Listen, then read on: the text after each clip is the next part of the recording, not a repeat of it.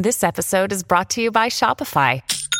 Forget the frustration of picking commerce platforms when you switch your business to Shopify, the global commerce platform that supercharges your selling wherever you sell. With Shopify, you'll harness the same intuitive features, trusted apps, and powerful analytics used by the world's leading brands. Sign up today for your one dollar per month trial period at shopify.com slash tech, all lowercase. That's shopify.com slash tech.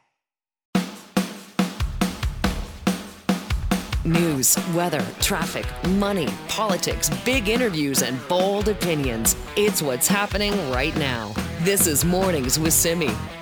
If you're up right now listening to this, I'm just going to take a guess and say that you are somewhat of a morning person. I mean, absolutely no doubt that is what I am. My peak performance hours are from right now until about two in the afternoon. And after that, it is a steady descent downhill. I am no good to anybody after about six o'clock in the evening. I've always kind of been like this, even before I worked these hours. Never really liked late evenings or nighttime. I'm just so much better at getting up early and tackling things. So I know my type. Understanding yours, though, and tailoring your life around it could make a big difference, as we're going to learn about right now with Doctor Cindy May, professor of psychology at the College of Charleston. Thank you so much for joining us. Good morning. Thank you so much for having me. Do we all have an internal kind of biological clock? We do all have an internal biological clock, and that clock drives a number of physiological processes like body temperature, heart rate, and blood pressure. Turns out that those physiological changes also affect our cognitive functioning. But what's interesting is that although we all have an internal clock, that clock and its pattern over the day differs across individuals. So some people like you are morning types. They wake up, sometimes even without an alarm. They're ready to take on the day immediately when they wake up. Yes, and Doctor May, high- that is me.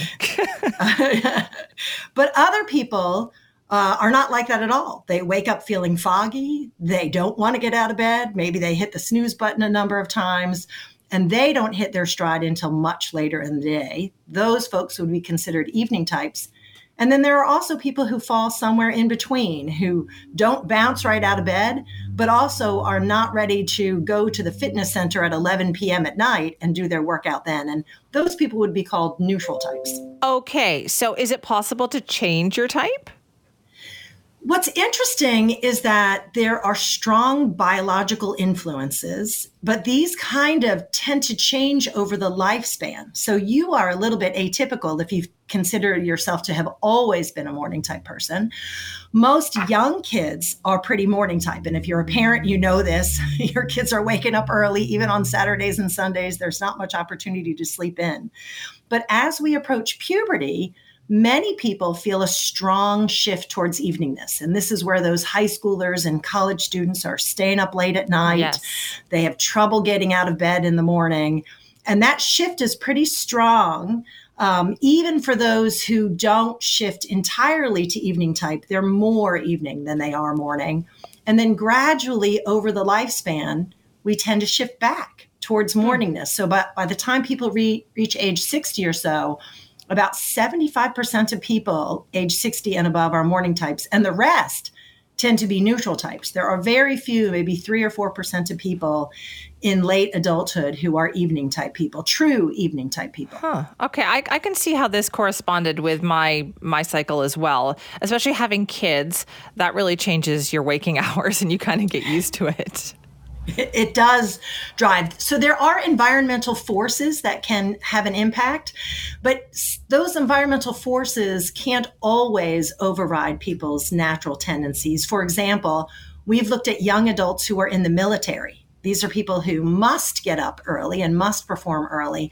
And while these individuals may report um, that they will perform well early in the morning, if you ask them, okay, let's imagine that you are free to set your schedule. When would you get up and when would you go to bed? If you're a really young adult in the military and you could set your own schedule, you tend to prefer later times. Right. So it's an interplay between the environment and your biological drive. So should we adapt our life to that so that we perform at our best? That's an excellent question. And what I would say is that it depends. First of all, it depends on whether or not you feel that you're really strongly a morning type or an evening type. If you are, if you're either one of these, then the answer would be yes. And you should do so for your most challenging tasks. So it's not really going to matter if you're making your favorite recipe or you're dialing a well-known phone number. The time of day at which you perform that task is not going to matter much. But if you're a strong morning type or a strong evening type, then you're going to learn better, you're going to attend better, you'll be more analytical, able to tackle challenging tasks like making investment choices or learning new information if you're operating at your peak time of day. So it would really behoove you then, or anybody, to try to figure out, well, when is my best time of day, and kind of work around that? It would. And in fact, most people have some intuitive sense, whether they're a morning type person or an evening type person, but you can um, take sort of the official quiz, if you will. If you go online, if you simply simply Google morningness, eveningness questionnaire, there was a questionnaire developed in the nineteen seventies, and it's just twenty simple questions. And the questions ask things like, what time do you prefer to get up in the morning? Do you rely on an alarm clock? If you had to exercise at seven a.m., how would you do? If you had to perform intellectually at eleven p.m., how would you do? You can take that online quiz and it'll tell you what kind of person uh, that you are. But I think many of us have that intuitive sense. We know if we're not good after eight p.m. at night, if we're ready for our pajamas at nine p.m., or we know. nine p.m., know. Are you kidding me? I'm like, so late for well, pajamas. Right. Well, you're up very, very early. Right? So most of us have that intuitive sense of what we are, but we don't always structure our days so that we're doing the most difficult things in our peak window. Right. I, what I found interesting about this as well is that we know for students, we've heard this for a long time, right? That especially for high school students, that we're forcing them to get up early and they're not at their best at that hour. But interesting that if you've, if you're trying to diagnose someone with cognitive disorders, time of day should also play into that? Absolutely positively. So many of the neuropsychological assessments that are done um, are include basic functions like memory, attention, executive function, susceptibility to distraction. And we know that these basic intellectual functions are impacted by synchrony, and that is synchronizing your peak time, uh, your circadian peak, with the time at which you're performing. Some neuropsychological assessments rely on what I'll call time one and time two assessment. So for example, if you're examining Alzheimer's disease, people are looking at a decline over time. And if I test you initially at your bad time of day, and then six months later at your good time of day, I might miss a decline that's actually there. And if we're looking at attention deficit disorder for students, then you are either going to exaggerate someone's deficits if you test them at their bad time of day, or you might miss um, some of those deficits or underestimate them at their good time. So for students who have to get up early and function in school early, uh, particularly high school students who tend to be evening types, this can really be a difficult situation for them. Right. And this is the research that you work on, right? Where people perform better on these complex mental tasks depending on what type of person they are. It is. It is. And we find that particularly for those who have the strong uh, chronotypes, that it can be a pretty significant difference. And by significant, I mean, it can be as much as a ten percent difference on a memory test. And if you think about ten percent for students, that's a grade level, right? So that's the difference between a B versus oh, yeah. a C or an A versus a B. And people have examined this for I Q tests and found a six-point difference on I Q tests for adolescents, testing them at peak versus off-peak times. And if you are a student who's really struggling, who may have a learning disability or an intellectual disability, six points on an I Q test could mean the difference between qualifying for intervention and accommodations or not. So it, we really do need to figure this out. And I guess parents should think about that too when they're working with their kids on how to, you know, make the best of their time. Absolutely. And one struggle for parents, parents, especially young parents, um, may still tend towards eveningness while their kids yes. are really morning type. Yes. And that can make a pretty strong mismatch. What's ironic is that as parents age, they tend to shift towards morningness while their children are shifting towards eveningness, right? So, so true. Uh, yeah. And that can create frustrations in homes when kids are sleeping late. Parents may think of their kids as lazy or um, uh, lacking ambition, but kids are really just following their natural circadian rhythm if they are teenagers and they are preferring to stay up later and, and wake up later. All right. Well, this is something for parents to talk about, I think, at home today. Uh, Doctor May, thank you so much for your time. Absolutely. It was my pleasure. That's Doctor C- Your brain needs support, and new Ollie Brainy Chews are a delightful way to take care of your cognitive health.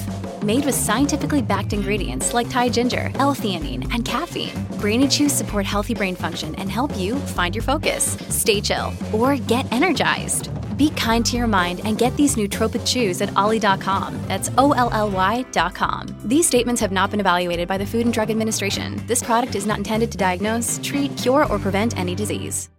Cindy May, a professor of psychology at the College of Charleston. By the way, that quiz that she was talking about, just Google it, Morningness, Eveningness Questionnaire, and you can find out uh, what kind of rhythm you should be in, essentially.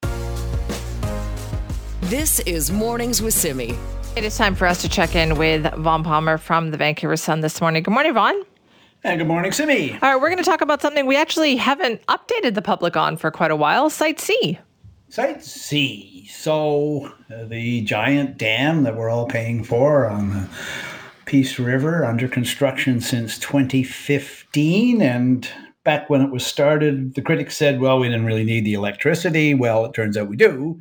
So that part of it's good news. But B C Hydro has been saying for much of the year, Simi, that, well, you know, it was going so well up there. They'd finished building the dam already. And they were probably going to begin filling the reservoir this fall. So this giant reservoir behind the dam. Um, there have been rumors that that wasn't going to happen. Uh, they came up in the legislature last week. Green M L A Adam Olson asked the question. I sent a note to Hydro asking them. Hydro started to kind of hedge on whether or not it was going to happen. And Simi, yesterday they announced it's not on. Are still some problems getting the dam ready for them to begin filling the reservoir behind it. And this is going to sound like Game of Thrones, but winter is coming. Okay, so what is the problem? That that it? Winter well, is coming?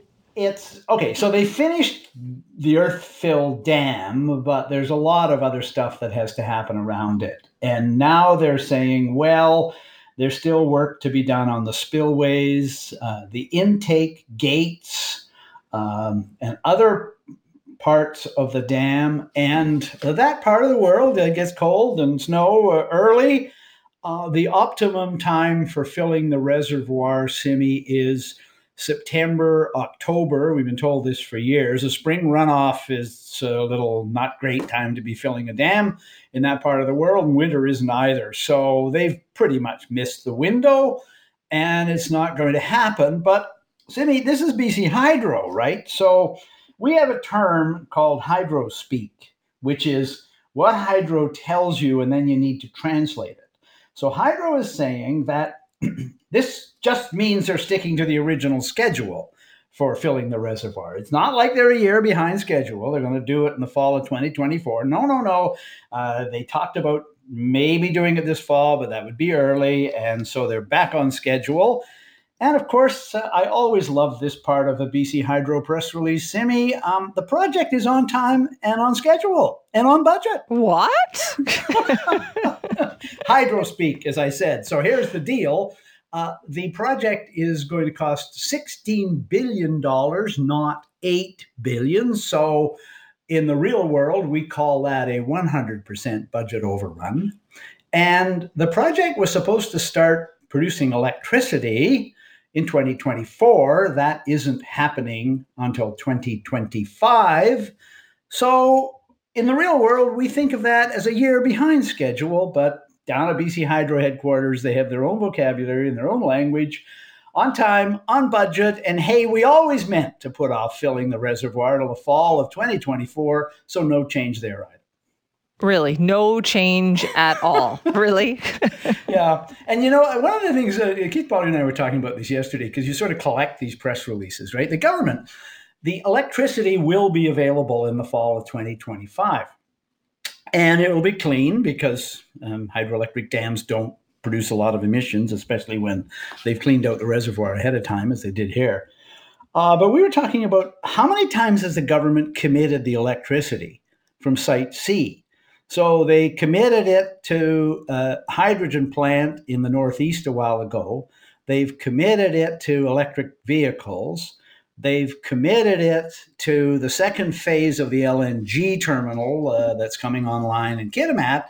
And I see yesterday in this big announcement of the lithium battery factory in Maple Ridge that Um, that plant will be switching from natural gas to electricity, courtesy of the miracle of Site C. So you're going to need an auditor to go over all this and figure out how much, t- how many times they've already used that electricity. But here's another example. Okay, so uh, is this something that they'll be talking more about? Like, obviously, this is raising more questions at this point, right? Oh yeah, oh yeah. No, I mean, there's, you know, we're in pre-election mode, so. Pretty much everything they say is, you know, don't hold us to these numbers, don't hold us, don't hold us to this schedule, and wait for the real stuff after the election, which they plan to win, of course. But, um, but that's a year away. Uh, what do you mean? Like yeah, that, they can't. So they're telling. I, yeah. yeah. Vaughn's like, tell, I know, tell them I know, I get it. He's like. I'm preaching to the choir on this one. Yeah. Is that what the next year is going to be like then, Vaughn? Is a lot of it, oh, wait until we'll know next year, we'll know next year? Yeah, I think so. And, you know, uh, the, the premier and the prime minister who was here yesterday making this big announcement as well, the two of them are both in high uh, definition political mode. So on this kind of thing, they're on the same page, right? I mean, that we can talk about a little more about that Molly announcement yesterday, but there's a huge number of unanswered questions about that one, but that didn't keep them from staging a major media event in Maple Ridge yesterday. Vaughn Palmer now from the Vancouver Sun. So Vaughn, I saw this big, big announcement, enough so that the Prime Minister stopped here on his way to APEC to talk about this, uh, but it's an expensive announcement. Yeah, the one number that did not figure in the uh, press conference with the Premier and the Prime Minister yesterday, nor is it really in the press releases, is two million dollars per job. I think as a taxpayer, uh, as a person not wedded to either uh, of our parties, uh, or any of our parties, uh, the thing you want to do when they announce one of these big deals, like they did yesterday in Maple Ridge, um, they're putting up, it's a billion dollar deal to build a an lithium-ion battery factory, so modern, innovative technology, and the company that's doing it has a bit of roots in Maple Ridge, so it's not just happened to be there. Um, so a billion dollars being put up, and you're going to get three hundred fifty new jobs and secure one hundred existing jobs, so two million dollars a job. Um, There's a couple of things to say about that, Simi. I mean, first of all, they did not give us a timetable for when this factory opens, although I gather it's twenty twenty-six is the target. And the second thing is, they, when they do this, they always say, we've secured, with public money, uh, private investment as well. So this isn't just public money that's going in there, but, you know, what you don't get is a fair comparison, Simi, to how does this compare to all the other giveaway deals they've done, like the big Volkswagen deal back east, as an example. Oh, and that one was huge. That one was huge at fourteen billion dollars. So, you know, I, it, the companies out there, Simi, have figured this out, right? This is the era we're in. When they're planning to build some kind of new, trendy, green technology, they bargain.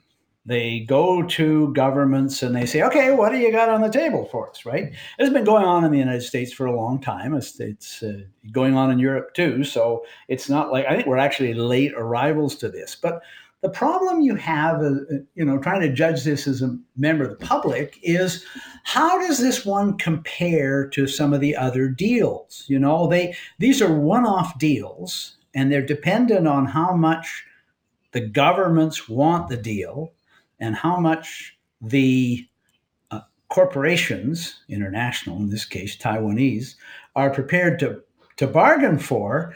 The companies know how badly the politicians want this stuff. They use their leverage very, very effectively.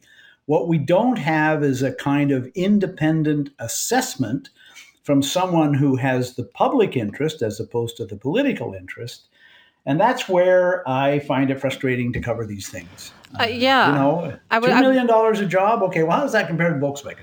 I was thinking back about, what, five years ago, remember when Amazon did this? Remember yeah. Amazon for their H Q two, I think this was twenty seventeen, they started yeah. the process. They essentially asked every city in North America to compete for this, in two hundred cities sure. did, and they wanted tax breaks. They were absolutely blatant in saying, yeah. who's going to give us the best deal, and we will build our second headquarters there.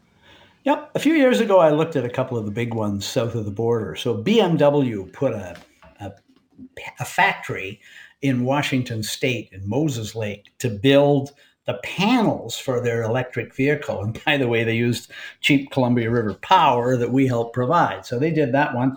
The ultimate one at the time was Tesla building a battery factory. They pitted a half dozen Western state, states against each other. The, the sweepstakes were won by the state of Nevada. They put the factory in Reno. one point two five billion dollars in incentives, free land, tax holidays. The state built them a highway. And my favorite detail, the state of Nevada guaranteed that if Tesla signed on, they could start construction in ninety days. I mean, it's been pointed out to me that you couldn't get a government in Canada to return your phone call in ninety days. Never mind, let you start construction. So, so you true. know, I don't dismiss, I don't diminish it. It it goes on everywhere in the world. Canada has to play this game, I think. But what we need is we need some kind of independent vetting of the deals and some common formula that's applied, so we make sure that the companies aren't taking us to the cleaners, and we make sure the politicians aren't giving away more than they need to do to land the jobs and the investment. It, it's so hard to dig out that information, though, isn't it, Vaughn? Oh. One, because the, the governments don't want you to know what they're giving oh. away for this. The companies don't want you to know what they're getting for this. And it could be years before you can actually see the results. Yeah, and these are huge, powerful, well-funded companies with boards of directors and teams of lawyers and accountants, and they're up against, you know, our public service, and our public service is capable, you know, they're they're competent, and they're certainly honest in this country, which I think is a good thing. But you do go, uh, let's occasionally, let's have maybe the federal auditor general, maybe the auditor generals across the country could weigh in and say, okay, we're going to look at these deals, and we're going to look at all the paperwork, and we're going to do comparisons and say, okay, well, this is within the ballpark. This is what you get around the world for this. And some of them, they go, no, come on, this is this is too much. This is too much of a giveaway. The politicians, you're right, Simi, they're never going to tell us that. Yeah. What they're going to do is score the announcement, score the cachet of green and clean and being able to associate themselves with the future. And we're not going to know whether, you know, uh, the this amount of money could have gotten some other job package for British Columbia or Maple Ridge uh, at a, and more jobs and a better deal. It's almost something that I feel like a, a university researcher needs to tackle. Yeah, it would take yeah, no, that much yeah, depth, right? Yeah, university think tanks could help out on this, I think. And again, uh, to do those kinds of comparisons, and I mean, I'm just, you know, the relying on some of the coverage. Uh, Fortune magazine in the U S did a very good analysis of the Tesla deal ten years ago. And they said, you know, this is the richest deal that anybody's ever landed. My guess is it's been surpassed since then more than once. But yeah, the companies know what they're doing here. Do our politicians care enough about the public interest to make sure they're not giving away more than they need to give away in order to get the deal? Very true. All right. Well, wise words. Thank you for that, Vaughn. Bye-bye, Simi. That is Vaughn Palmer from the Vancouver Sun. If you want to weigh in, Simi at C K N W dot com. And that was a huge announcement yesterday. There's lots about it in the news today. four hundred fifty jobs in total, three hundred fifty of those new, but a lot of money, right? A billion dollars for a lithium ion battery project out in Maple Ridge. This is Mornings with Simi. Do we not learn anything ever? I mean, I was reading the news about how Health Canada has approved these flavored nicotine pouches sold without restrictions in convenience stores. And obviously, there are concerns that this could appeal to minors because of the flavors and some of the marketing tactics that are being used by the big American, you know, tobacco and British companies that are selling this product. It's called Zonnic. Now, Health Canada has justified it, saying it's, oh, it's a natural health product, meets safety standards. They think it's similar to other nicotine replacement therapies like gums or patches. But come on, this company is advertising on platforms like Instagram. I'm going to say this right now. Go to Netflix, and if you haven't watched this yet, you must watch it. It's a documentary called Big Vape, The Rise and Fall of Juul, and you will see how those marketing tactics are so critical in developing who ends up using these products. And boy, the vaping thing and, and how kids got into it because of the way Juul was being marketed, and that we saw that happening right in front of us and felt kind of powerless to stop it. It's crazy. So is that happening here? Again, like, why would Health Canada approve this? Obviously, there's lots of concerns being raised here. Uh, Rob Cunningham is with us, Senior Policy Analyst for the Canadian Cancer Society. Rob, thank you for joining us. Simi, good to be with you. What are the concerns about this product? Well, we have a series of concerns, but uh, this is Health Canada has approved these flavored nicotine pouches from Imperial Tobacco in a way that they can be legally sold to children of any age. So we have in British Columbia a minimum age of nineteen for tobacco and e-cigarettes, uh, but nothing for these nicotine pouches. Nicotine is highly addictive. We've seen these products being marketed in the United States and in Europe. Uh, they've become very popular uh, with youth. And as you mentioned, the marketing strategies are appealing to youth. And the flavors, one of the flavors is Tropic Breeze. I mean, that's not even a real flavor. What is that? I mean, it's a it's a lifestyle aspiration. And they're using, uh, you know, these promotional videos, uh, you know, and uh, on the and, and social media, uh, Instagram. There's promotions at convenience stores. You go into a convenience store, tobacco and e-cigarettes, they're covered up. But these can be openly displayed. And, you know, I just heard, a, uh, you know, an indic- uh, somebody from uh, New Brunswick was telling me how some young person came in and they bought fifty of these containers, paid seven hundred bucks, like a teenager. And, you know, the feeling was they're going to be reselling them to people at schools. I mean, there's just no control here. How can we be doing this? How, that, I mean, that's my question. How, how, what is Health Canada's excuse for this? Well, they got to figure this out, and because the public is not going to accept this. And we've given two options to Health Minister Mark Holland and Associate Health Minister Yersak. One, make it a prescription-only product. And they could do that very quickly, administratively, no regulatory amendment. And that would still allow access, you know, if it's to be used for smoking cessation, but it would protect youth and everybody else who's not supposed to be using it.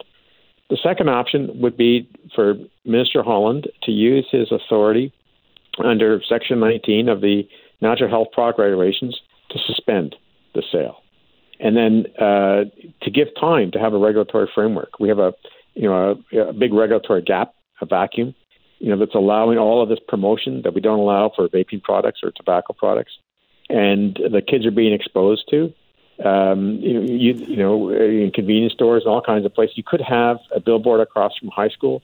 You could have advertising on television. Um, and also, uh, you know, to have some ban on sales to minors. So there's a there's a huge problem here. Yeah, I, I, I don't understand how this is a natural health product, Rob. How is this a natural well, health product?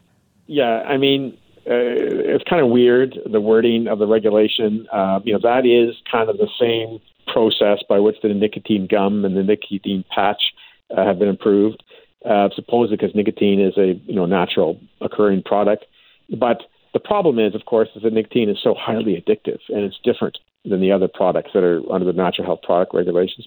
And the big difference with the nicotine past and nicotine gum is that youth haven't used these uh, over decades and, and haven't gotten addicted to them. Well, they're not um, they're but, not marketed that way, are they? Like a nicotine patch or nicotine gum is doesn't look fun. They they look medicinal. That's right. And you have, you know, what Imperial Tobacco is doing, they, you know, they're the masters at marketing to underage kids. They've, you know, done it for decades, and, and the Supreme Court of Canada has concluded that um, in, you know, in their judgment. But, you know, Imperial Tobacco has these lifestyle ads with happy young people in social settings and doing sports and, um, you know, a couple, you know, um, and what, what's going on here? You know, haven't we learned anything? Yeah, I guess that is the question here, too. So when it comes to marketing, that that's the big concern, right? That uh, this is not regulated at all if it's a natural health product about how it can be marketed? There's there's no restriction on the location of ads, and there's next to nothing in terms of the content of ads. So it can't be false and misleading, but that doesn't get you very far.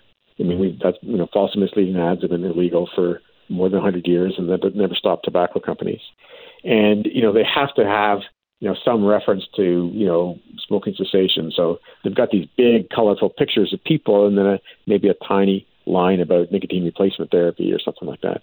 But, you know, the the way they're marketing, you know, it's clearly appealing to youth. These flavors are appealing to youth. The containers are small. They could well hold candy. Of course, kids are going to be interested. Um, and when a convenience store, It, you know, if they sell it to somebody underage, well, there's no age. If they sell it to a twelve-year-old, you know, there's no possibility of an offense, uh, of charges, of fines. Uh, this is it really boggles the mind, the situation we're in. It, it kind of does. So what are the next steps here? Is there any process by which complaints can be lodged on it? Well, I think really it's a it's a decision for the Minister of Health, um, you know, and the Associate Minister of Health to take advantage of the remedies that are available. Um, you know, I mean, you know, a complaint that the current law is not being complied with um, is not going to be enough because the current law is so weak.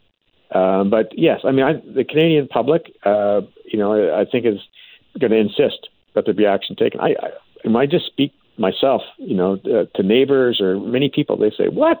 Yeah, it doesn't make sense. Like when you, when you describe the product as flavored nicotine pouches, okay, that's one thing. But when you say, listen, it's sold in convenience stores and really anybody could buy it, as soon as you say that with nicotine, people have a problem with it. They do, and they should. And and so it's really, you know, we, we need a political action, you know, by the uh, by the Minister of Health. All right, we'll see what happens. Rob, thank you so much for your time. Thanks. That is Rob Cunningham, Senior Policy Analyst for the Canadian Cancer Society. They are puzzled by this. Uh, you know, when it's marketed as a natural health product, uh, it it doesn't put any limits on how that product can be marketed. Yeah, it can seem cool to young people, and there it is right there in the convenience store. So there are a lot of questions about why Health Canada would do this. If you want to weigh in, send me at C K N W dot com. This is Mornings with Simi. I get the feeling I'm going to sound a bit like a Luddite with this next segment that we're going to be talking about. I apologize for that. Sometimes it just comes over me. But our Scott Shantz is very um, techno-enthusiastic. Yeah. As you can tell. And he's ready to jump on any kind of technological bandwagon where I am more of a, no, let me see if I really need this first. Yeah, I mean, I do approach things like with a degree of caution. I'm not just like, oh, if it's new and it's techie, I, I totally want it. Like I, I don't have an Apple Watch, you know, I, that's one of the things that I, I, I would get one. I just didn't, you know, I'm behind the gotten, curve on that. Scott, you just haven't gotten around to it yet. Yeah. But I, I'm just, and I'm also aware that every time you get one of these things, you're also giving something back yes. to them in terms I'm, of your I'm data and all of that. I'm still a year later yes. struggling with how much my car wants to know about me. A perfect example, yes. That, you know, we want all the car connections and remote I unlock don't. and remote start and everything. Well, most people do. I turn Bluetooth off in my car because sure. I, don't, I don't want to talk my car to talk to me. Okay, most people want yes. their cars to be connected, but you're also giving something up. They right. get all this data from you and, you know, all this sort of information and they Like maybe your car needs to be serviced and you can't drive it until it gets serviced because it'll void the warrant. There's all sorts of implications in giving back this data, but we're starting to see this move from like cars and cell phones into clothing, into actual clothing. This is called wearable technology, and uh, it's already here, and it's like, I mean, it's here in small doses, but it's going to start showing up in big doses. So I spoke with Kate Hartman. She is from the Ontario University of Art and Design, and she works in their Social Body Lab. And I started just by asking her to explain to me, like, what is wearable tech? Wearable tech is basically any kind of technology that lives in the body space or in your clothing or accessories, um, you know, any kind of computation that can be worn on the body. What purpose would this serve? I know, like, the first place my brain goes is, like, uh, Fitbit, like exercise things. We've sort of seen that with, like, Apple Watch and that type of thing. But uh, what are the other sort of implications for this type of stuff that uh, come to mind immediately when you think of wearable tech? Uh, I see a lot of work being done by fashion designers, um, also pieces that are more ready to wear. Uh, I work with it more in kind of like an art and design and research context, um, so less product focused and more on kind of exploring the possibilities of what it means to live with this technology um, in your daily embodied experience. Yeah, and that's, I think, where uh, there's a lot of um, questions. Is this just another way for, for companies to collect more and more and more data about us if we're starting to wear things that just are constantly collecting data and, like, I don't know, maybe locations, that type of thing? Or am I, is that just, like, totally unfounded? Uh, no, I, I think those are really important uh, questions to consider. Uh, you know, we're reaching a moment where we're paying attention to your terms of service. It's quite important. Uh, but, you know, it can be both things, right? We we work with a lot of online services that are beneficial to us, but then also our data is being used for purposes that we might not think about or we might not like. And so it's going to be interesting to see, you know, where this sort of thing goes in the future. Um, and so, yeah, you pointed to location services. Also, you know, health metrics um, become of interest to healthcare providers, but also to insurance companies in certain regions. So, you know, there's a lot of kind of uh, benefits, but also uh, kind of ethical quandaries surrounding this stuff. Maybe give us, give me an example of um, some of the cool things that you have seen in terms of wearable tech and and uh, what where those things might be going in the future.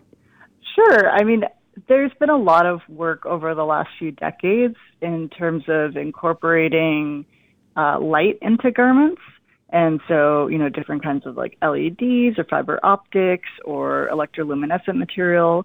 And so that's a very kind of low-hanging fruit in terms of something that's visually striking. Um, but then there's, you know, also more sophisticated pieces that uh, incorporate sensors into the weave of a garment or Um, work with uh, kinetics or motion in a garment. So that is done through uh, threads or yarns or fibers that have different electrical uh, properties so that they can sense, you know, the physical uh, activities uh, that are happening around them, which is pretty cool.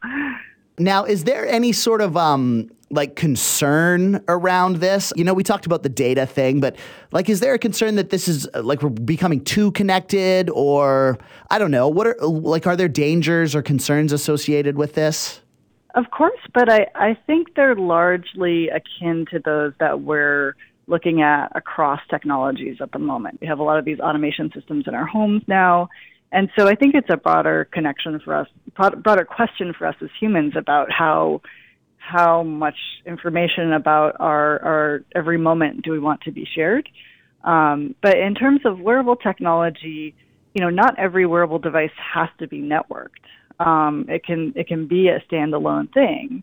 And so, for instance, you know, in my advanced wearables class, we just did an assignment focusing on solar power and, you know, harvesting Uh, energy, you know, through the way solar panels are integrated into a garment. And so that has nothing to do with network technology. It's more a standalone electronics project. Oh, see, that sounds cool. See, that I like. So how long until we start to see this type of stuff uh, in the mainstream, you know, that people are just kind of wearing jackets with tech or, or shoes or clothes or, you know, things like this just kind of available on, on store shelves, and everybody's kind of wearing it like we all wear Apple Watches. Yeah, I mean, it, like it's already kind of happening. So, you know, if you talked about wearable technology ten or fifteen years ago, it was a much different experience. And, and now there's, you know, whole sections in tech stores for these wearable devices. They tend to be more of these kind of wrist-oriented things, as well as, you know, virtual reality headsets and augmented reality glasses and that sort of thing. But in terms of fashion, you know, there are, uh, there's a lot that we're seeing on the runway, and then there's also a lot that is coming through, you know, kind of mass-produced, ready-to-wear items. So you can uh, Google, you know, or, like, go to Amazon and look for, like, fiber optic tank top or something like that, and you actually probably will find a result. Oh, my gosh. So wow, okay. I don't think they're, yeah, I don't think they're being worn, you know, kind of in the day-to-day, but in the context of, you know, parties and events and stuff like that, they're they're a bit more widespread. That's Kate Hartman. She's director of the Social Body Lab at Ontario College of Art and Design. I like it, Simi. Solar power jacket, you put your phone in the pocket and it wirelessly recharges. No. I, what? Why? It's not online. It's not. It's no. Just like having a wireless charger in it. Do you use wireless charging to charge your phone? Uh, no. It's the greatest thing. It's, uh, so, oh, Simi. See, I, this is where I, I you're missing if, out. If my phone dies, then my phone dies. So be it. But That's then just the way it goes. Now you're disconnected. The wow, world is what? Over. Shocking. Shocking. Me? Ah, oh, Scott, you're so young, so youthful. Thank you for that. You're welcome. That is our Scott Chance. If you want to weigh in, send me at C K N W dot com. This is Mornings with Simi. Well, as you've been hearing in the news, convicted sex offender Randall Hopley is back in police custody. Arrested outside an actual V P D station, an off-duty police officer apparently recognized him and arrested him there. And they believe that Hopley was actually trying to turn himself in. He said he was cold. The question now, though, is how to prevent similar incidents in the future. Now, Doctor Rosemary Ricciardelli is a professor of sociology and criminology at Memorial University and joins us now to talk about that. Thank you so much for being here. Oh, thanks for having me. Are there lessons to be learned here from the Hopley case? And if so, what are they? Well, I don't necessarily know um, lessons to be learned. I don't think this is a very um, unique case. You have an individual who breached his parole, Um, and and he's he's on a long-term statutory offender. Um, he, he's on an L T S O, and what that means is he is under the surveillance of Correctional Service Canada for at least a ten-year period. What's interesting about this particular designation, when he breaches and goes back to prison, that designation pauses. It doesn't continue. Um, it pauses, so he has to serve the entire term. So it, it, in many ways, C S C and Correctional Service Canada and the Parole Board is actually taking a lot of precautions to ensure that he is constantly under supervision. Uh, okay, so then what changes for him now? As you say, rather than being out, he was out before at the halfway house, he will have to go back to prison. It is very likely he will go back to um, prison on a parole be- a breach, a breach of his, his orders. And what that will mean is his long-term offender status, that will continue post his release, but that will pause, and he will have to serve whatever time has been incurred based on his breach, his breach based on his warrant expiration. And how long does the designation of long-term statutory offender go on for? Is it just until something changes or until somebody applies to have it changed? Um, it really depends on what is imposed by the courts, right, and by the parole board. So in that context, um, most of them tend to be around a decade. Okay, a decade then. Did, are there holes in the system, though, Doctor Ricciardelli? Like from what you saw with this particular case, are there areas that we kind of need to perhaps strengthen? There's many holes in the system, and it's not because anyone's not well-intentioned in trying. It, there's um, there's a vast possibility. We have parole officers who are really overworked. There's a good chance that they're doing their best, but un, are unable to provide the degree of supervision that's necessary for a particular person. And you have to remember that each individual is unique. It has unique needs. So their opportunity for successful reentry will vary based on how well our systems can meet their needs. Okay, so that's an area that I feel like we don't talk enough about, right? People want conditions, they want more supervision, but can the system handle that kind of supervision? And that's where it gets complicated. And also, what kind of supervision are we imposing? Are we looking at their needs and imposing restrictions and imposing circumstances or conditions that help them do better in the society in which they exist? Or are we imposing conditions and ways of living that are pushing them to adhere to something that maybe they aren't able to? So it gets really complicated. And do they have the degrees of, you know, interventions and supports and mental health supports? And, you know, you have a sex offender, um, based on his criminality, is he getting the supports he needs, the, the behavioral therapies necessary to understand the difference between consenting and non-consenting? But this so is, is he getting the treatment he needs in order to ensure that he does not reoffend? What do we do, though, when somebody doesn't want the treatment? Because that was the case here where in his history, it turns out he he didn't engage in any of the treatment. Well, then we have to actually look at the treatment and what's making people not want it, and what can we do to make it meet the needs of the person who's actually requiring it. You know, I don't think people just don't want treatment. I think sometimes there's um there's verification or, or there's a, a diversity or a disjuncture between what a person needs and what feels to be working. So is the treatment actually meeting his needs? And if it is meeting his needs, why don't we look at what's, what are the barriers to participation? So we're talking about tailoring the treatment better to the person that we're trying to help? Yeah, like when we look at, think of mental health in general in our in our population, think of youth, the vulnerable population. We're not going to impose a treatment that's not going to work for them. We're going to try to tailor that treatment to best meet their needs. Hmm. Can the so system, why is it different when we change populations? Can the system handle something like that? Well, if it can't, I think we have to do more in order to make it handle it.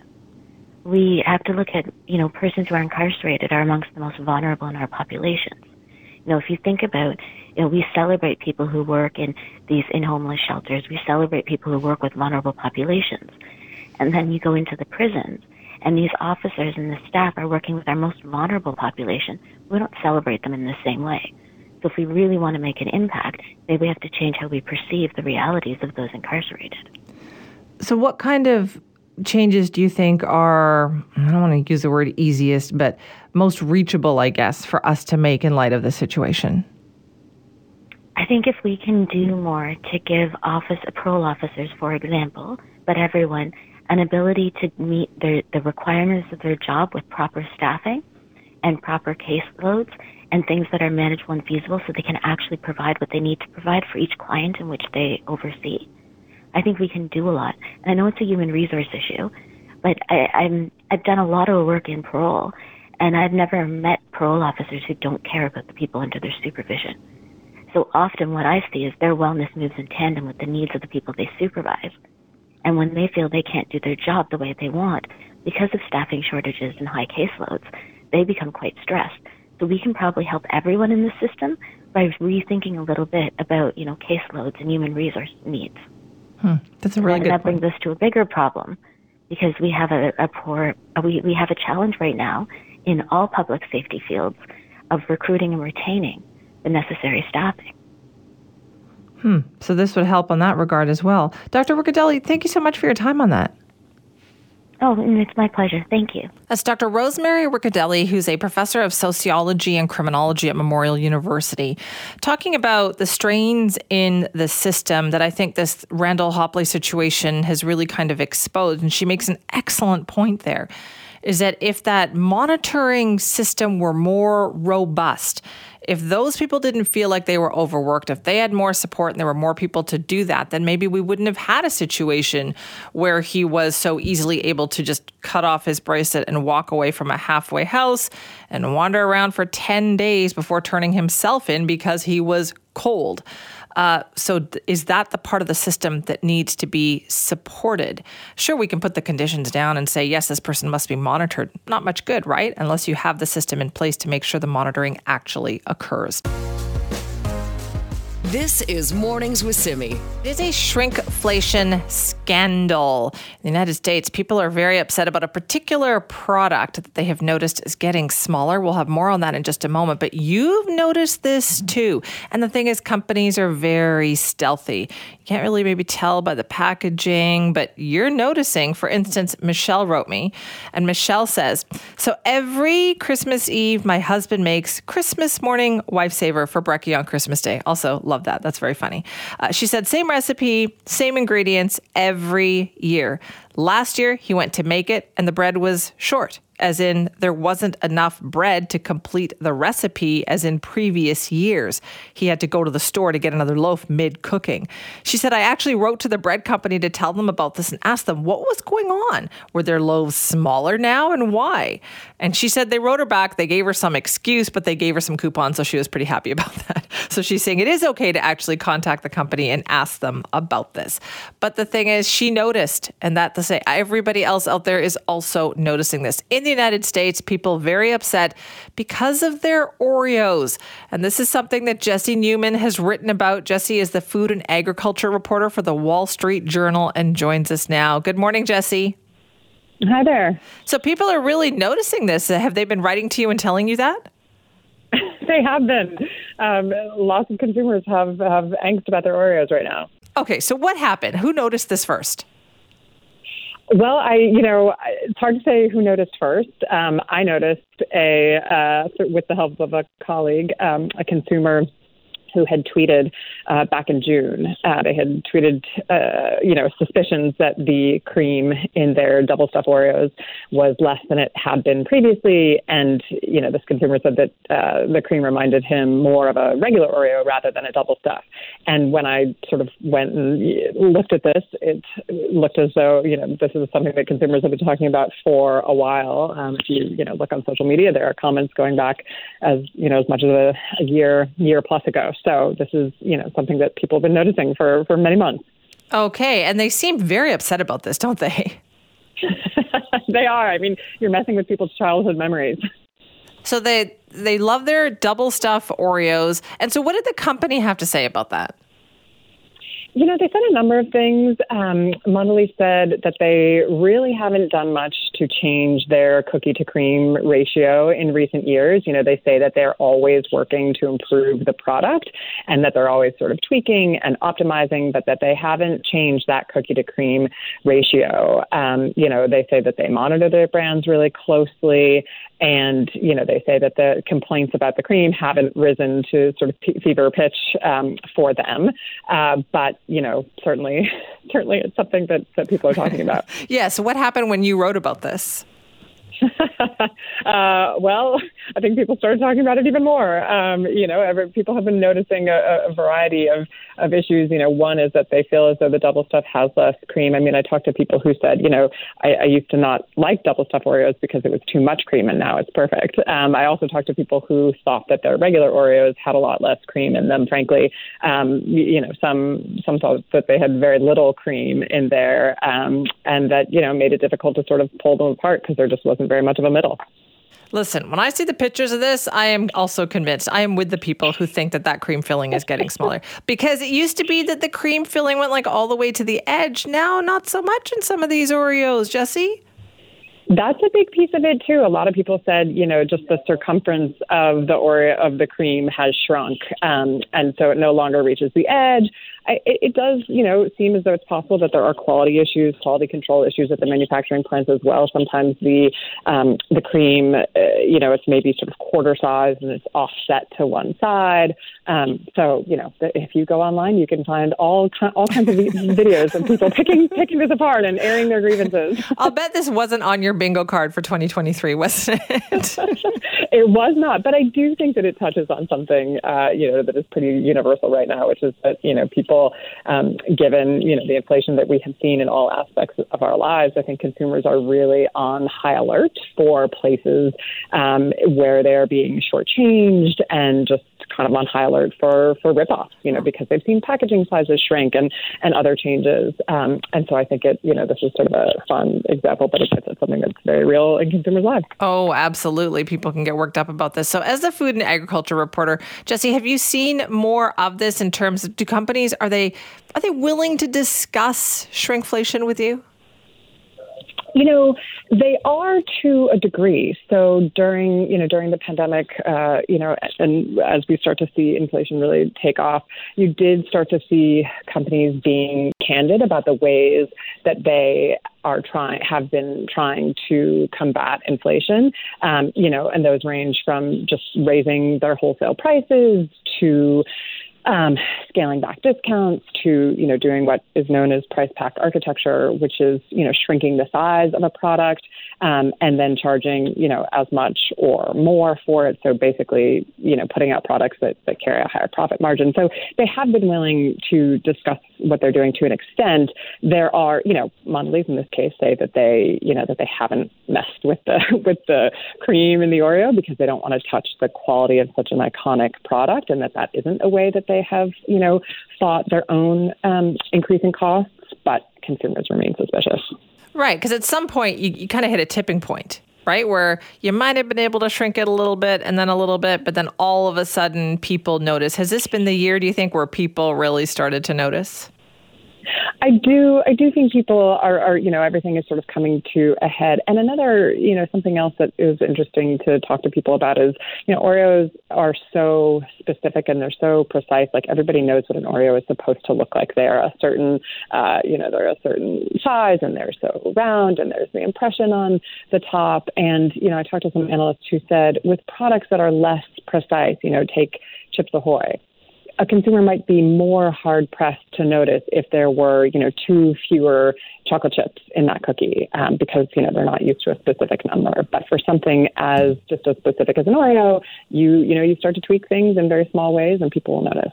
Jesse, let me tell you, not only are there fewer chocolate chips in that cookie, but those cookies are also smaller. Like those, every, I find that even the cookies, I look at them, I'm like, this is not a cookie. This is like one bite. What is this?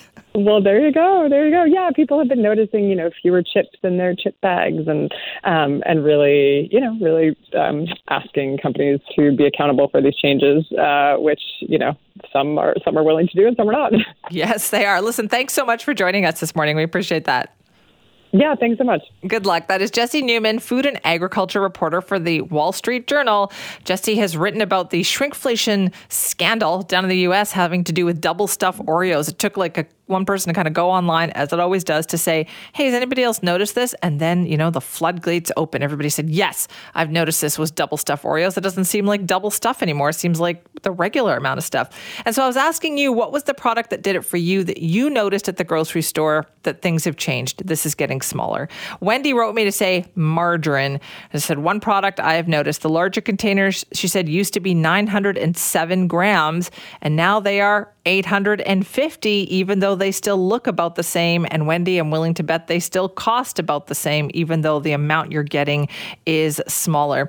Linda said two things that she noticed. One, she noticed it at a fast food restaurant. She went to Wendy's and she said, that junior bacon cheeseburger is not as big as it used to be. And then Linda also said, cat litter, big deal at her house. Her cat is obsessed, very particular. They settled on a particular brand. And now she's noticing that that brand has not only gotten more expensive, but the bag also getting smaller. Rick said two things. Two things drive him nuts. One, pound of bacon. Not and hot dogs. They come in a package of eight now, but the buns only come in packages of six or twelve. That's true. Hot dog mismatch. It is definitely a real problem. And then Stu actually sent me a picture. She said, all you have to do, all, all Stu said is you have to look at the can of soup. And she said, and he said it used to be five hundred forty milliliters and now it's five hundred fifteen milliliters. They've made the can taller and skinnier. Same price though. Good point, Stu. Thank you very much for that. If you've got a shrinkflation example for me, send it to me, Simi at C K N W dot com. Canada may be known for its landscapes and friendly people, but beneath the surface lies a darker side of crime, history, and the paranormal. Since two thousand seventeen, the award-winning Dark Poutine podcast has explored the shadowy corners of the Great White North and beyond, delivering chilling tales from a uniquely Canadian perspective. Hosted by Mike Brown and Matthew Stockton with over three hundred episodes and fresh releases every Monday, Dark Poutine is your weekly ticket to the creepier side of Canada. Listen to Dark Poutine on Apple, Spotify, Amazon Music, or wherever you get your podcasts.